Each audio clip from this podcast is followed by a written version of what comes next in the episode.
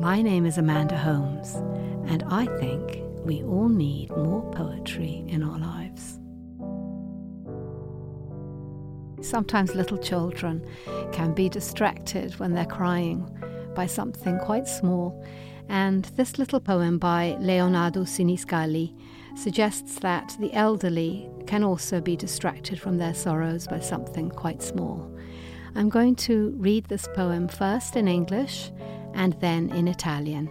The English translation is mine. Elderly Tears by Leonardo Sinisgalli. The old find crying easy. In broad daylight, in a hidden corner of the empty house, they break into tears, caught by the surprise of infinite despair. They bring to their lips a sliver of dried pear, the pulp of a fig cooked on tiles. Even a sip of water can quench a crisis, as can the visit of a little snail. Pianto antico. I vecchi hanno il pianto facile. In pieno meriggio in un nascondiglio della casa volta scoppiano in lacrime seduti.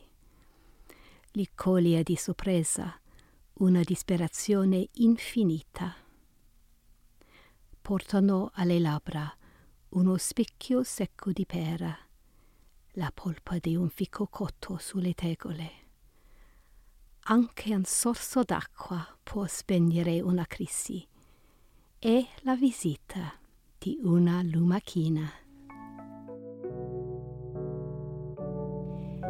Thank you for listening.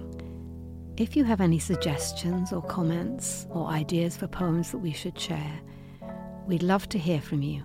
You can email us at podcast at theamericanscholar.org or comment on our website, theamericanscholar.org.